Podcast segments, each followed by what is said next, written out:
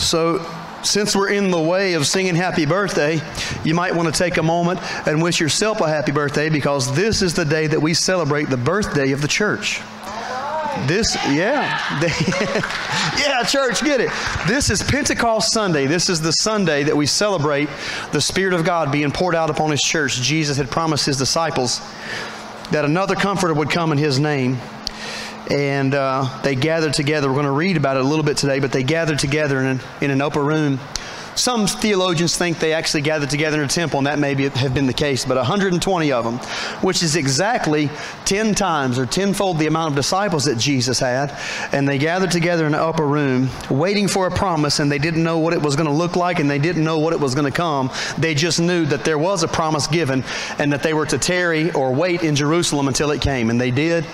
And Acts chapter 2 gives the account that uh, the Spirit of God was poured out upon, the, uh, upon all of them, and they began to speak with other tongues and other languages. And they were men from Asia, and men from all over uh, Europe, and men from Africa, even. And they all heard the gospel of the kingdom in their own native language. And they said, How is this that we're able to hear the good, good news of the kingdom in our own language?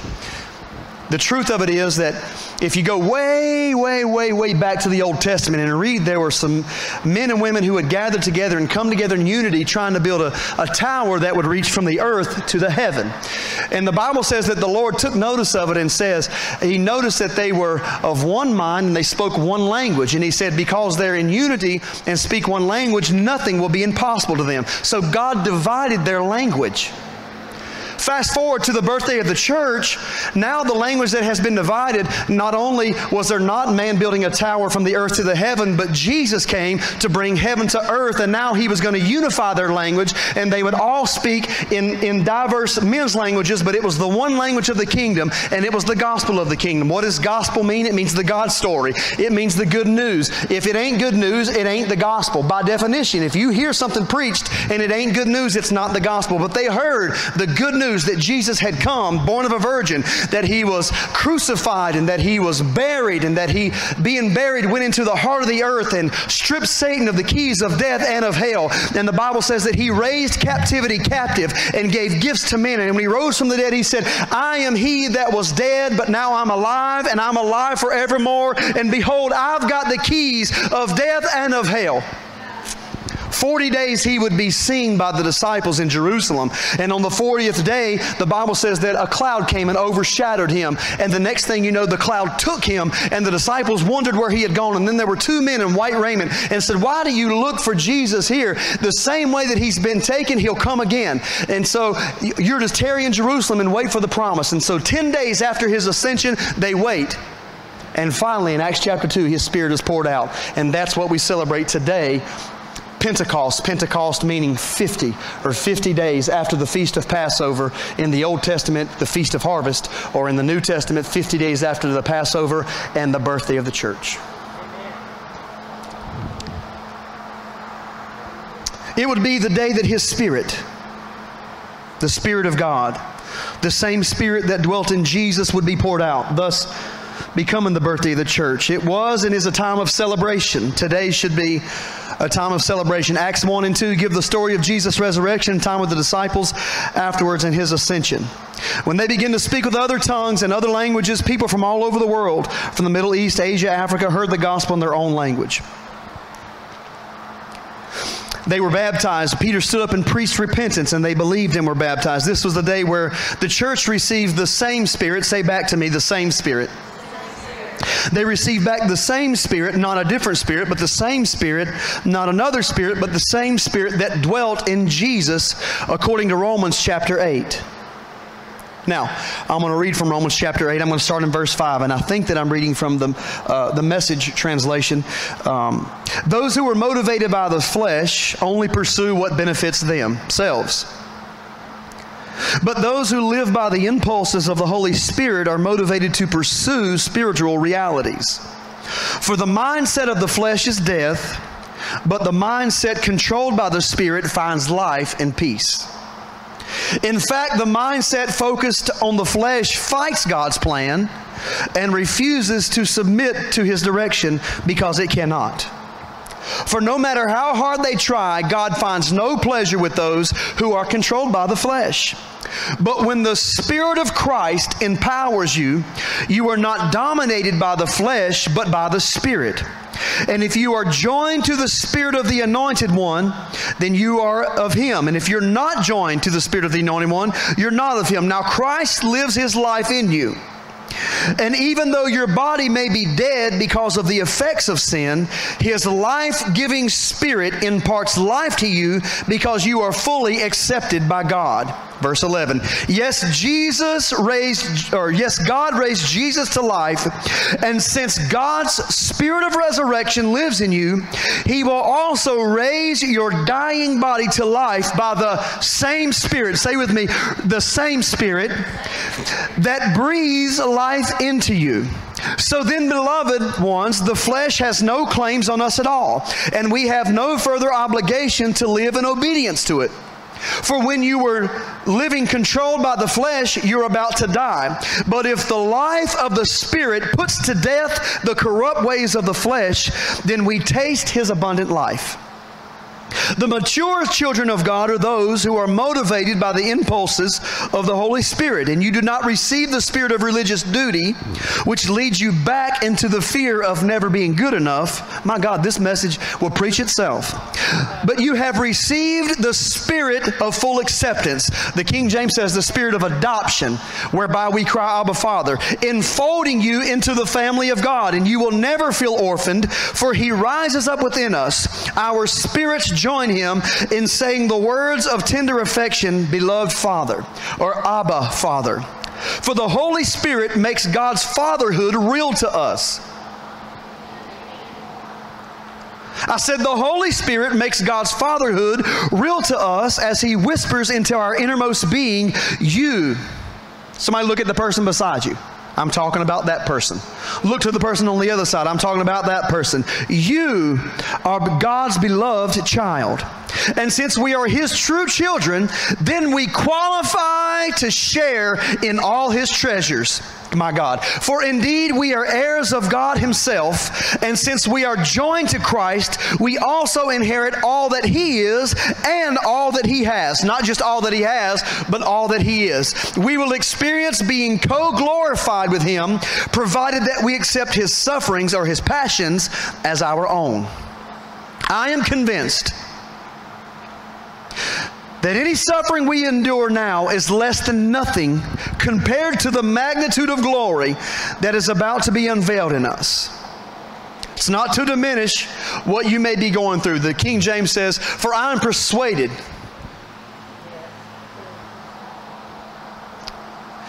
That any suffering that I endure is not worthy to be compared with the glory that is about to be revealed in us. The entire universe is standing on tiptoe yearning to see the unveiling of God's glorious sons and daughters. For it is for its will the universe itself has had to endure against its will, the universe has had to endure the empty futility resulting from the consequence of human sin. Now I want to pause there. I'm going to tell you what human sin is. This is sin. Sin is literally by definition a mistaken identity or missing the mark. And the mark was, what was the mark? What was what is mistaken identity? Well, to know mistaken identity, we must first know what the real identity was. Does this make sense? Are you tracking with me?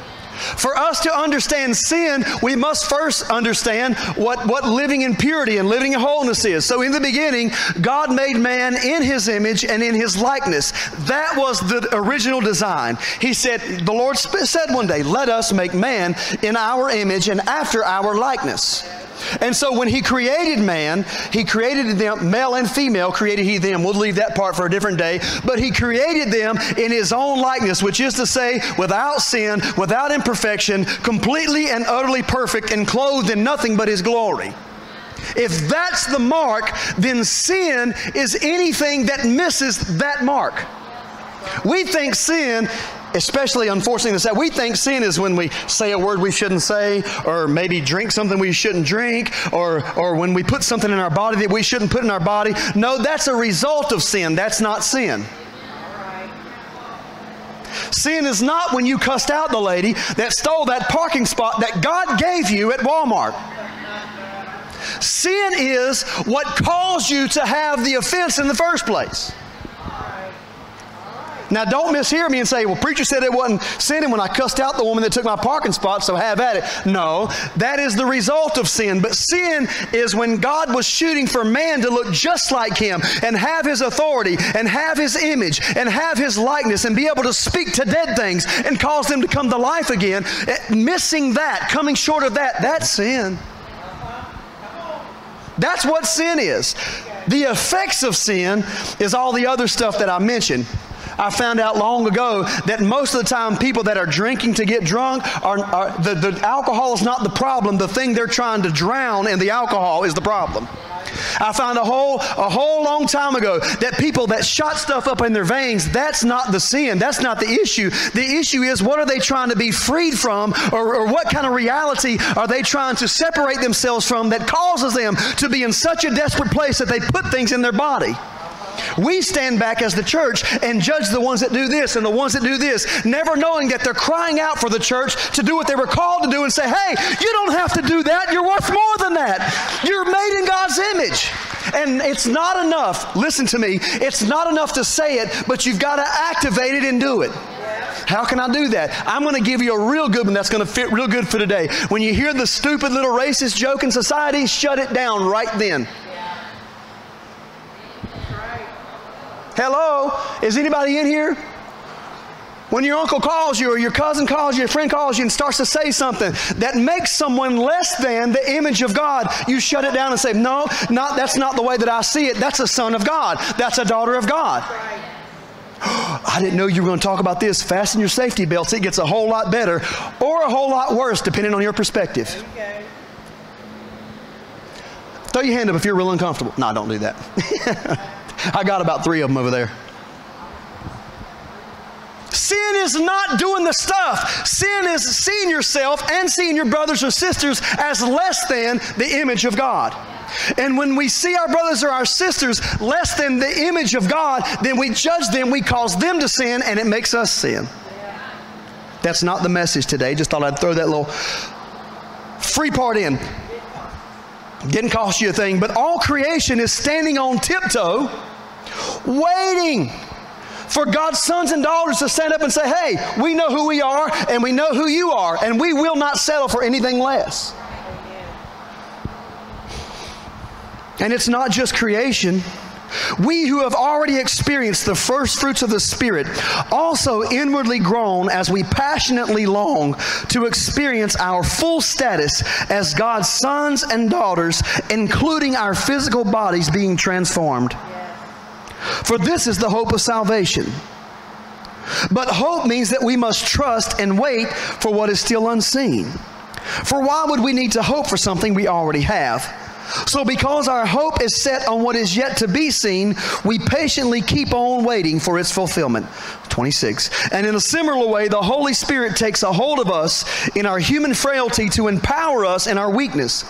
For example, at times we don't even know how to pray or know the best things to ask for, but the Holy Spirit rises up within us to super intercede on our behalf, pleading to God with emotional sighs too deep for words. Has anybody this week besides me had some emotional sighs that were just too deep for words? If you've watched the news and you haven't had those, I'm hoping today is going to be an awakening for you because you need an awakening.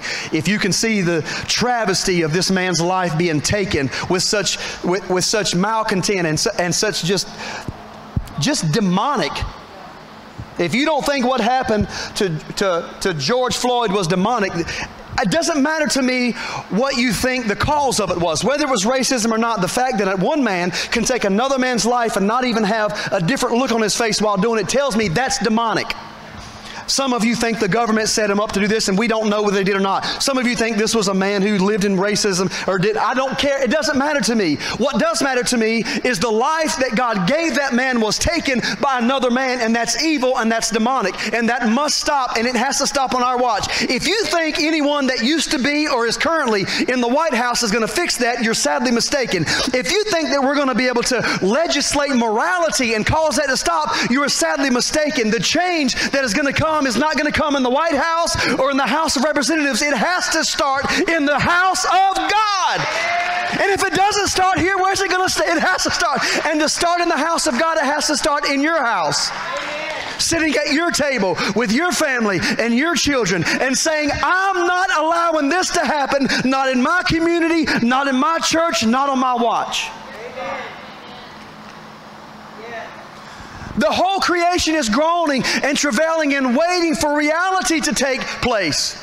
And the reality is, we're all God's children. We're His sons and we're His daughters. But until we see ourselves and them as sons and daughters, then we're going to treat our brothers or sisters less than they deserve, less than Jesus paid for, less than God originally designed.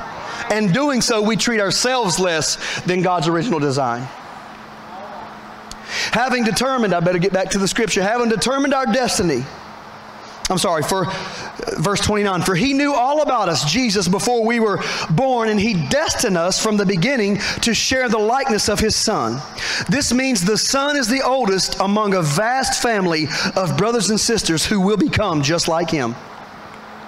Having determined our destiny ahead of time, he called us to himself and transferred his perfect righteousness to everyone that he called and those who possess his perfect righteousness, he co glorified with his Son. So, what does all this mean?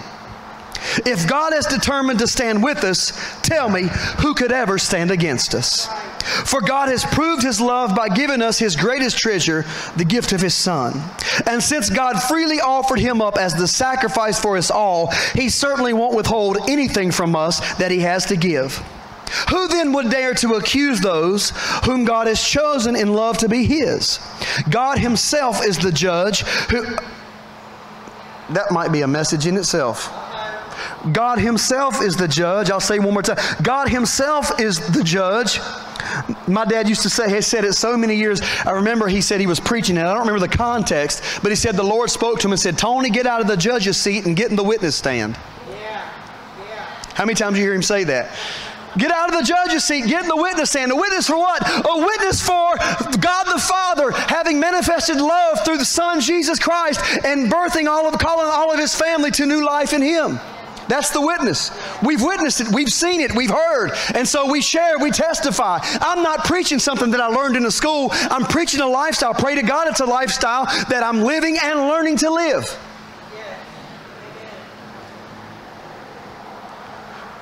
Who then can condemn us? Oh, I, am sure. I'm sorry. I should back up. God Himself is the judge who has issued His final verdict over them, and the verdict is what? Not guilty. This is your Bible. God, this is a translation, but this is your Bible. God has issued Himself the final verdict over creation, and His verdict is not guilty. Who then is left to condemn us? Certainly not Jesus, the anointed one, for he gave us his life. And even more than that, he's conquered death and now is risen, exalted, and enthroned by God at his right hand. So, how could he possibly condemn us since he is continually praying for our triumph? Who could ever separate us from the endless love of God's anointed one? Absolutely no one. Absolutely no one. For nothing in the universe has the power to diminish his love towards us. Troubles, pressures, and problems are, unable to come between us and heaven's love. What about persecutions or deprivations, dangers, and death threats? No, for they all are impotent to hinder omnipotent love, even though it is written all the day long, we face deaths for your sake. I'm going to go back. I need to read this again. All of the things, the deprivations, the persecutions and dangers and death threats, they are impotent to hinder omnipotent love. Impotent, completely powerless. Prophet Sidney Smith stood in our stage years and years ago and he said there's a whole lot of people filling podiums and pulpits and stages every week that think that they're that they're important, but the truth of it is they're just impotent. They have no power whatsoever. They're not seed bearers. You better be thankful that in front of you, you've got people that, that are seed bearers, that are fathers, that don't mind putting truth inside of you. I know it has to come in seed form because if it come in harvest form, it'd choke you to death. But in seed form, it can grow, and in due time, it will bring harvest.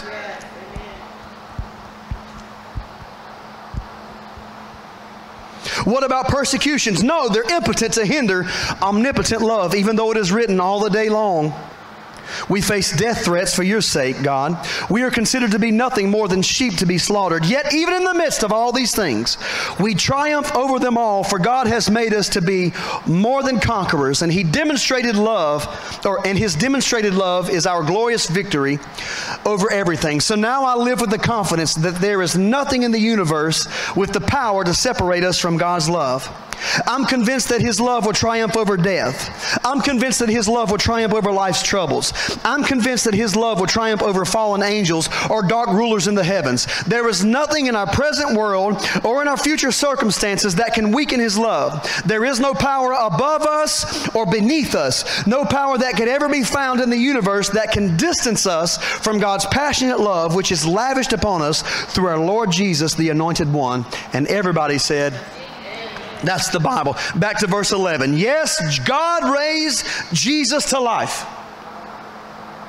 And since God's spirit of resurrection lives in you, He will also raise your dying body to life by the same spirit that breathes life into you. Today I'm going to talk to you about Pentecost, the same spirit. Today, uh, Pentecost, the outpouring of the Holy Ghost, the very Spirit of God is celebrated. At your new birth experience, at your new birth experience, how many people have been born into his kingdom? I want to see your hands. If you haven't, we're going to give you that opportunity today. You've been born into his kingdom. When Jesus was raised from the dead and he saw his disciples, the Bible says he breathed on each one of them and the Spirit of God went into each, inside of each one of them. And yet, by and large, their lives did not change.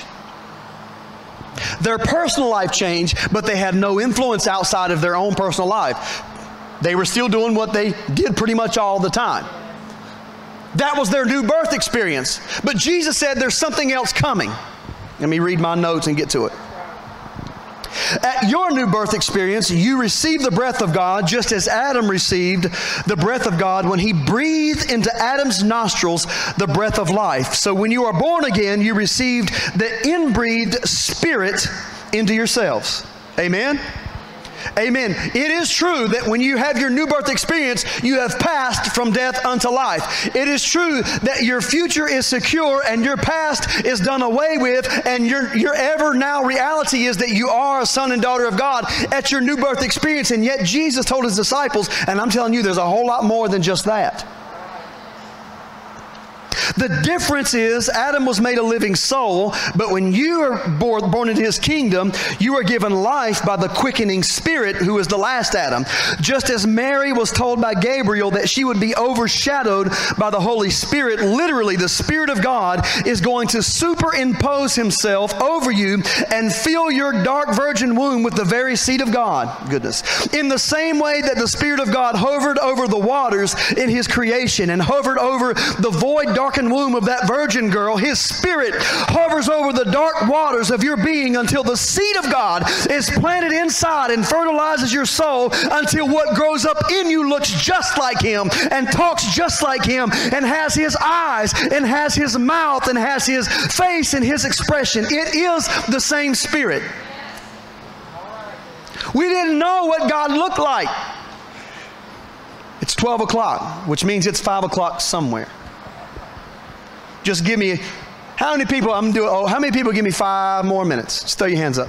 It's 5, 10, 15, 20, 25, 30, 30. Okay, we're good, we're good, we're good. It's old, old preacher's joke, but got to pull out the old ones every once in a while. Huh? Dad worthy? That was dad worthy. Well, I, am honored to be to say that. No one knew what, what God looked like. We had pictures of him and, and, and small glimpses of what he looked like. And yet, by and large, what happens throughout the Old Testament is not a perfect picture of God, it's an incomplete picture. It is mankind coming to the knowledge of who God is. Just follow along with me. Track with me for a minute. If he the bible says paul was very clear that jesus was the express image. That's your king james. I know we got some king james only. That's okay. I think jesus carried one king james 1611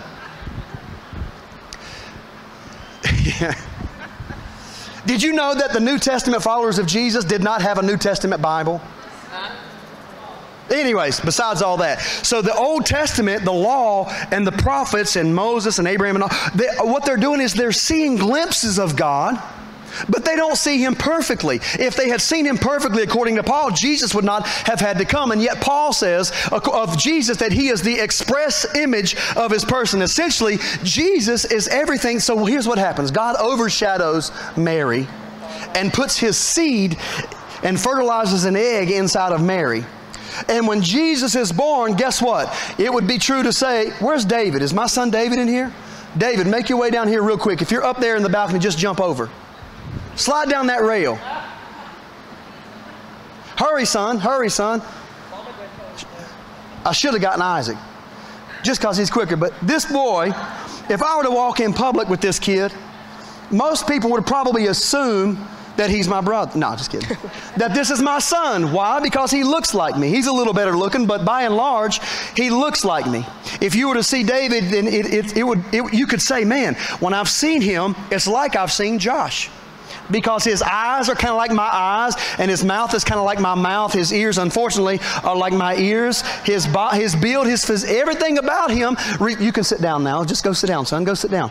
Is is is like me. So when when Jesus was fully formed, it would be it would be okay to say, oh, now we see what God looks like. When Jesus sees humanity, he sees with Father's eyes because he's got his Father's eyes. And when Jesus hears the cry of humanity, he's got his Father's ears, so he hears, hears how the Father hears. When Jesus speaks, he's got the Father's mouth, so whatever he says must be what the Father would have said. When Jesus touches, he's got his Father's hand, so whatever he I'll go so far as to say when he was crucified on the cross, he had his father's hands and his father's feet, and he was not God's whipping boy. He was not what he was not what happened. Jesus is not what God did to get man uh, to forgive and, and, and beating Jesus up. The Bible says that God was in Christ Jesus, reconciling the world unto himself.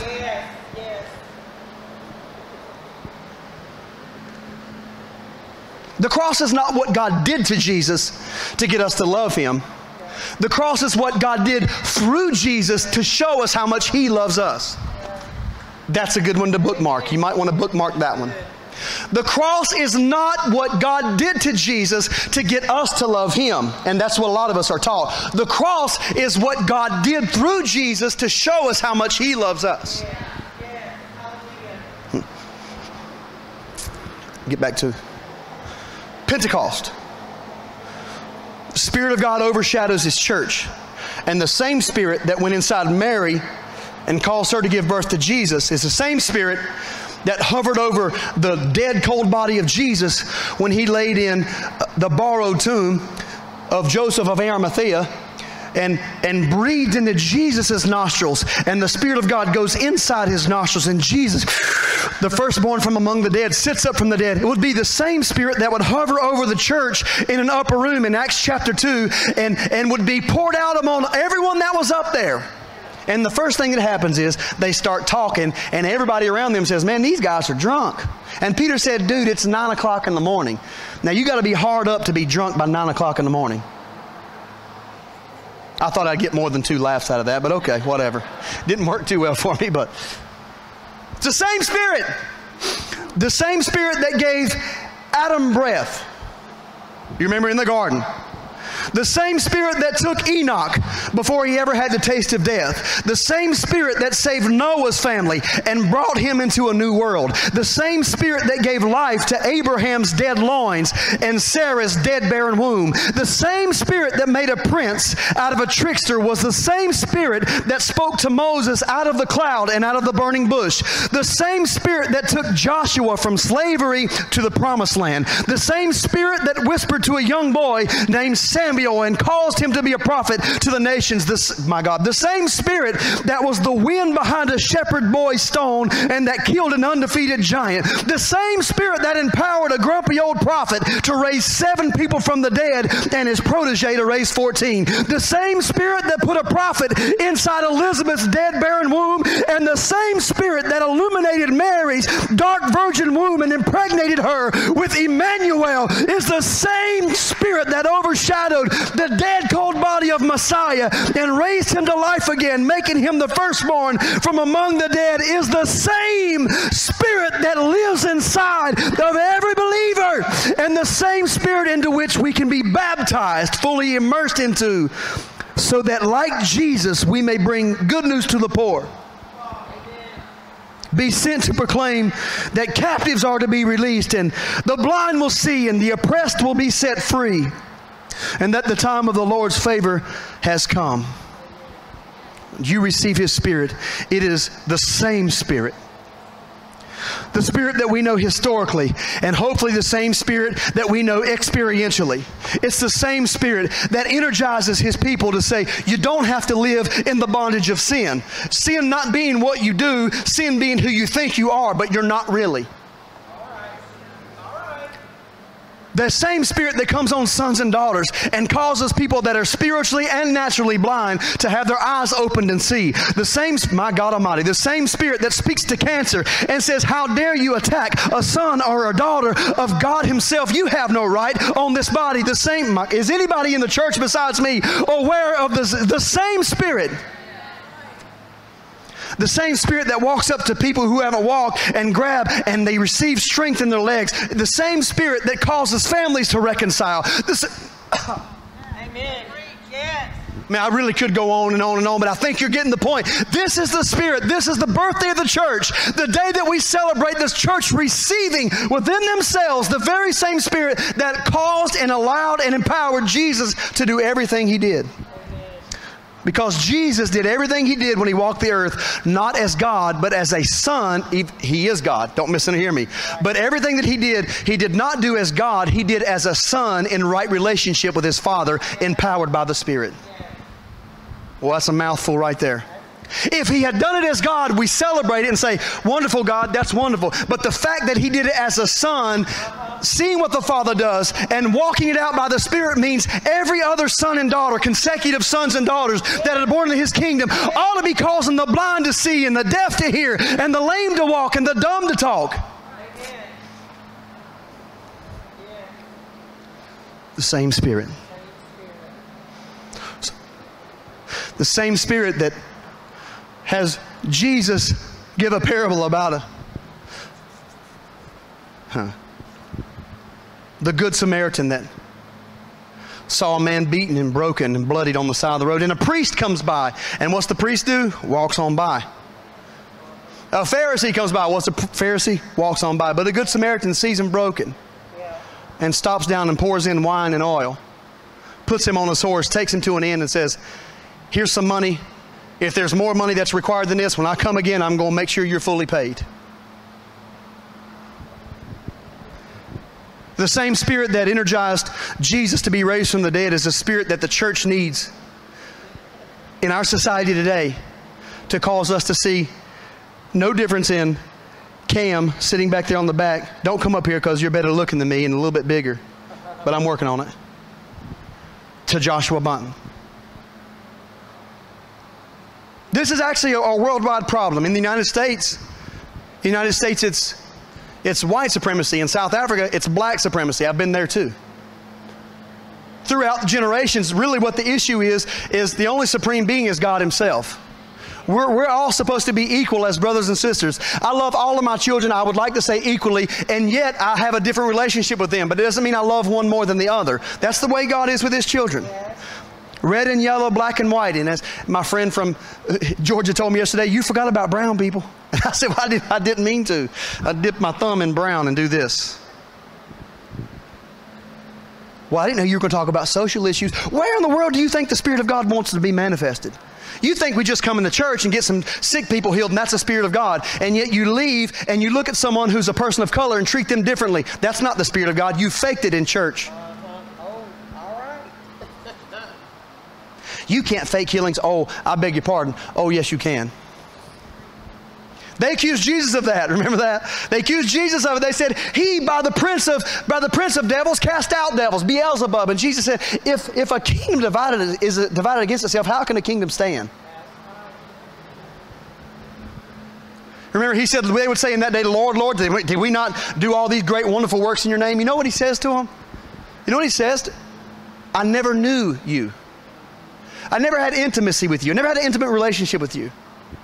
Anybody that stands on a podium or inside of a church and, and wants to heal those that are, that are spiritually broken or that are physically broken and walks out the door and talks about someone that's of a different color or a different, or, or, or a different background than they are, I can promise you immediately you can recognize that person as a hypocrite at worst and at least a fraud.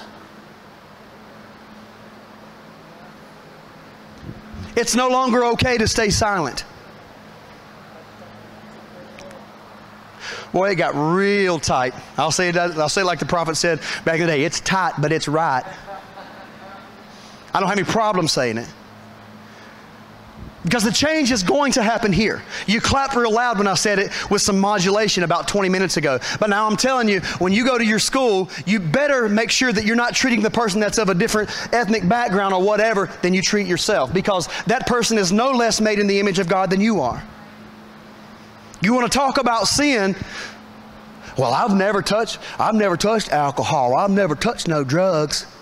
No, but you talk about a person of color like they're beneath you or like they're trash or they deserved whatever happened to them. That's a hypocrite. That's an evil, ugly spirit.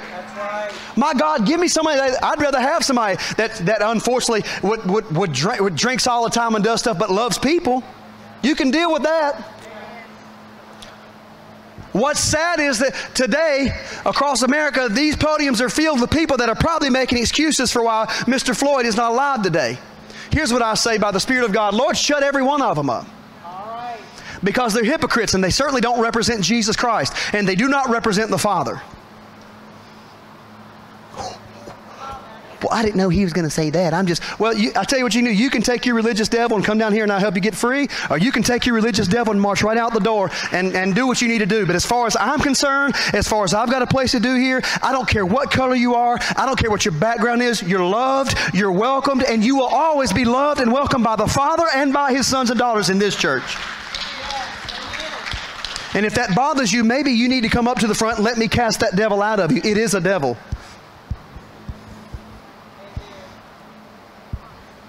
I, would say I'm sorry to the visitors, but I'm not sorry. I, I know we've got some. God bless you. I just, Lord, just strengthen them in Jesus' name.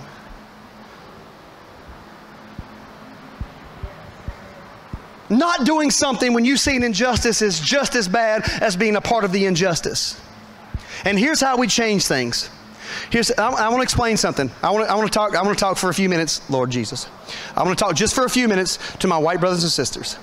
Okay, listen to me. I'm one of you. You're one of me. I'm also, I, but I was in Statesville. I was, my friends, here's what I used to tell myself. I was born on Park Drive, which is true. My father delivered me on Park Drive in Statesville. If you know anything about Statesville, you know that's probably not the place where you would want to be your father. I don't know if there is a place you want your father to deliver you unless your dad's a doctor.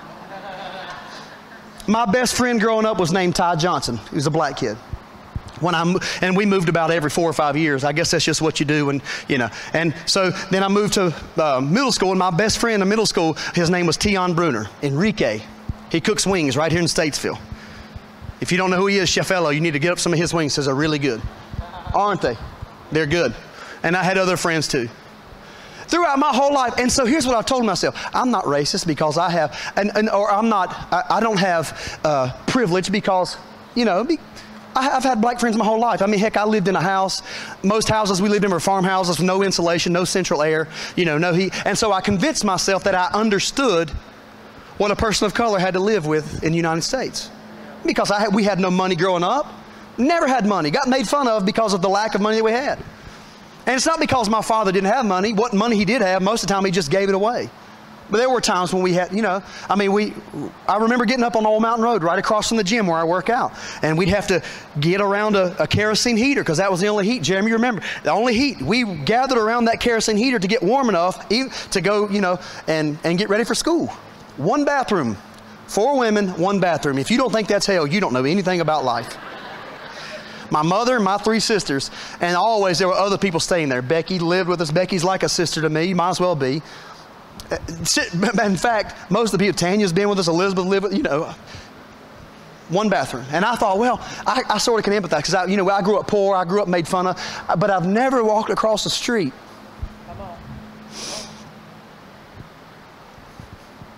And worried if I'm going to be judged.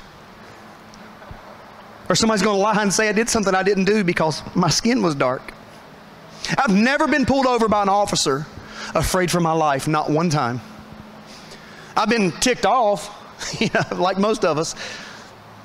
Like my wife. My wife was coming home about a month or two ago, and on our road, one road from, removed from ours, right past your house, Miss Kim, going about 50 miles in a 30, 50 miles an hour in a 35 and got pulled over.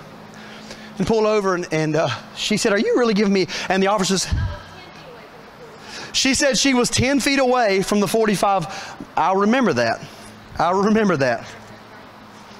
When Isaac's 10 feet away from the cabinet about to steal them snacks and she jumps on him, hey, he's still 10 feet away. I remember that. She gets pulled over, and I know she wanted to do something. But Elizabeth, you were not afraid for your life. I believe in law enforcement. I, and, and I have friends that are in law enforcement, and I honor them, and they're in this town, and I love them. And I believe that that's appropriate and that's a needful thing. Otherwise, then we have lawlessness. And I understand all that. What I do not understand is how in the world does somebody get pulled over for going 5 or 10 or 15 miles an hour over and they're not listening to the same type of music you listen to, and so they're fearful. I've never had my heart beat out of my chest, Marquita, because I sent my son to school and didn't know if he was going to if everything was going to be okay when he came home. I've never had to worry about going into a uh, into a courthouse and being judged wrongly and looking at what's supposed to be a jury of my peers, and yet everybody up there is a different color than me, a different background than me, and cannot possibly empathize. Empathy is when you understand something experientially. Sympathy is when you can say, "Man, I feel for you because of that." At best, we can sympathize. None of us empathize. And if the Spirit of God inside of us does not cause us to bring change in these type of issues, then I think that He's kind of sick and tired of Him begging, for, uh, for us begging for Him to heal, you know, people inside our little church setting when it's comfortable. Thank you. I knew somebody would say it. If we're not willing to stand up and say, no, you can't, you're not doing this because of the color of your skin, you're not doing it because, no, if we're not willing to say that then, then when we get in the church system, it'd probably better just to sit down and keep our mouths closed instead of begging God. If I were God, I would say, how dare you ask me to open blinded eyes when your eyes are so blind that you don't see that you're a part of the problem? Well, I've never done anything. That's exactly right. You've never done anything, so you're part of the problem. All of us, by way of social media now, have a platform. Every one of us have a platform on which to speak. and I will say this I'll say Facebook has never raised the dead or caused the blind to see, but it has absolutely, undoubtedly allowed the dumb to speak. But we have a platform. And if we can't do anything else, we can get on there and say, I want you to know that I stand for unity. And I love people no matter what their color is or whether. Stop saying, I look for the day we're colorblind. No, I don't want us to not see color. I want us to see and celebrate diversity and to celebrate color and cultural differences and background. We need to celebrate that because the kingdom of God looks like that. The kingdom of God is a melting pot. In that upper room, it, when that experience happened, in the birth of the church, Here's what, here's the, here are three things you can take away. First, there was a promise given. They were in unity, and then the Spirit came. And once the Spirit came, everyone heard in their own language the gospel. We're wanting to move with the Spirit, and yet we don't want to walk in unity. We want that we pray. I feel it in them bones you're about to move. Pour your spirit out, pour your spirit out. And the Lord says, I'll do it once you're in unity. You want to see revival again? No problem. I got you. You're going to have to do it in unity. And unity is not uniformity. You don't have to look alike or think alike or act alike. Unity is when we choose that I refuse to allow what is different, what is our differences to separate us. I won't let the fact that Cam is on this side of town and I'm on this side of town. I'm just not trying to pick on Cam, but I'm using him as an example. Or Robin lives from here, or her background's from here. My back. I won't allow that to, to, to cause a difference. We can. I, want to I want to walk in unity. And once you walk in unity, then the gospel is heard around the world. This new revival, this third awakening that's happened, is not just going to be the Spirit poured out upon the white church or the black church. It's going to be poured out on the church that says there is no white, there is no black, there's just one body. And we're made up of red, yellow, black, brown, and white.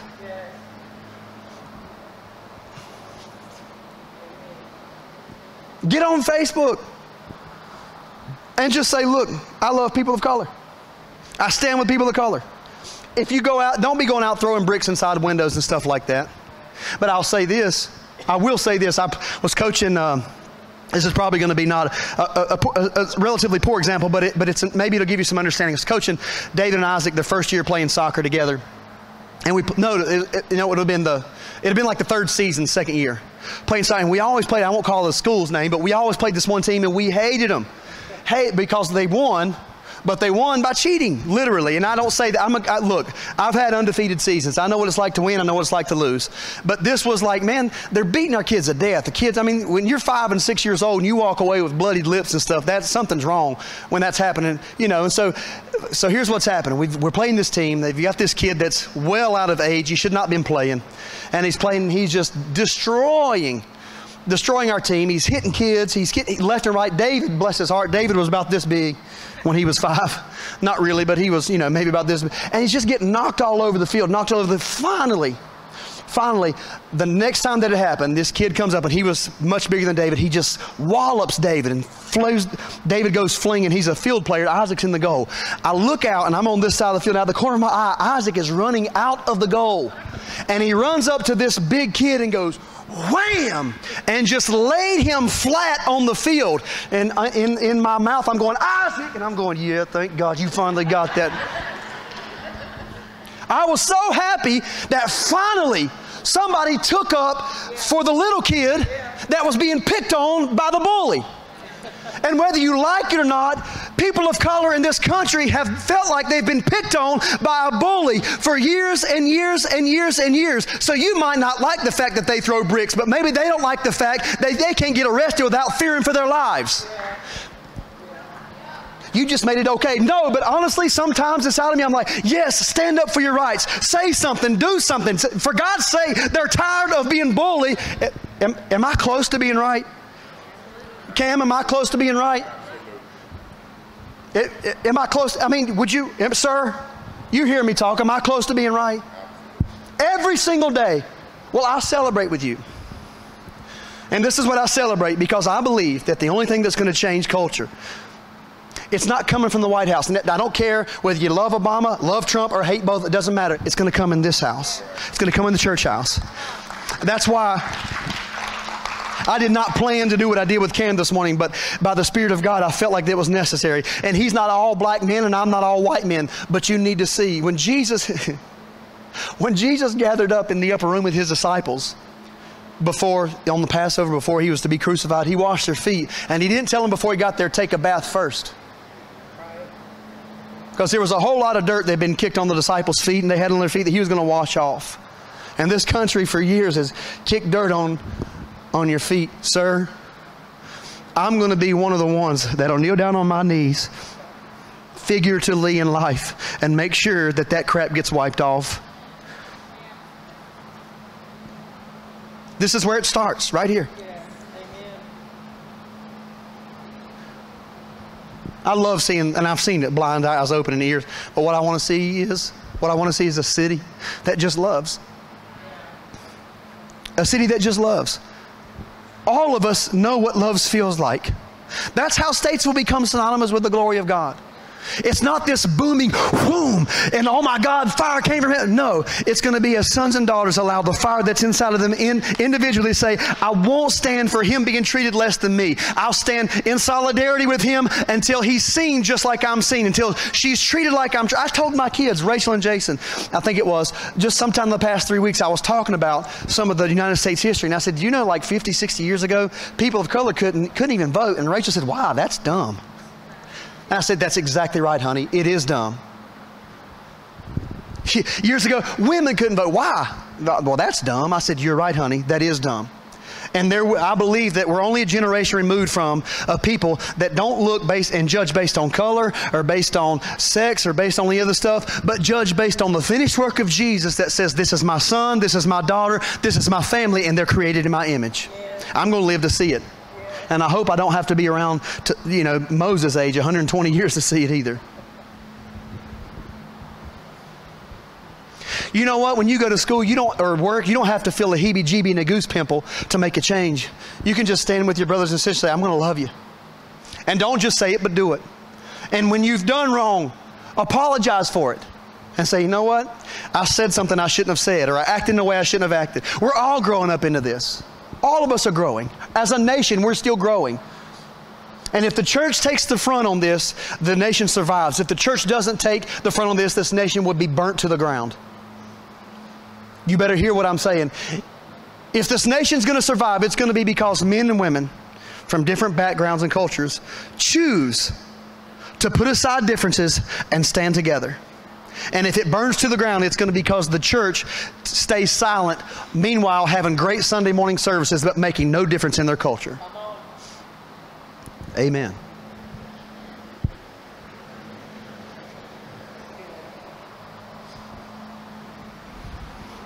Well, this is not the kind of church I'm used to. Well, good, because what you're used to obviously have not been working. Why are we still talking this same stuff in 2020? The year of perfect vision. Here's what I see. I see a whole lot of change that needs to come and a whole lot of change that's going to come. If you're one of the ones that's going to change, let's all stand on our feet. If you're one that'll commit, if you're, a, if you're not a person of color and you'll commit to do whatever you can do to make a difference for people of color, I'm not talking about doing something illegal. I'm talking about doing, standing with them to let them know you love them. Raise your hand. Let Cam and Marquita and, I, and other people, let them see your hands. This is a good start. I mean, my God, Jesus took 12 and changed the world, and one of them was a devil. Father, you know all, have seen all. You're the possessor of heaven and earth. The earth is the Lord's, according to Psalm 24. The earth is the Lord's and the fullness thereof, the world and they that dwell therein. And yet, for whatever reason, you've chosen in your sovereignty to give us dominion in this realm. So, Father, on behalf of True Vine Worship Center, on behalf of the Bunton family, on behalf of on behalf of a Caucasian America, we ask you to forgive us for the way that we have treated people of color in this country, in this city, in our own community, even in this church. I've asked Cam symbolically and CJ representing people of color of this generation and the one that, that is to come for forgiveness because you said if we bring a gift to the altar and remember that there's been an offense there to leave the gift and make it right. And uh, Father, I'm praying that you give this church, this family, the opportunity to make it right. That this would be a light on a hill. We might not be able to fix everything in the country, but we can fix it right here in our community. We can do that. We can fix things in our home. We commit to do that before you. Before you and before man today, we commit to doing whatever it takes to abolish the diabolical, ugly sin of racism in this country. Lead us by your Spirit as we navigate uncharted waters, as we bring this nation, this city, into a new dimension of your glory that only happens as we see each other and ourselves as you see us. Let that be how the blind sees in this coming generation. I thank you for it, Lord. I give you praise for who you are. Thank you for blessing your people. In Jesus' name. Amen. God bless you. We love you.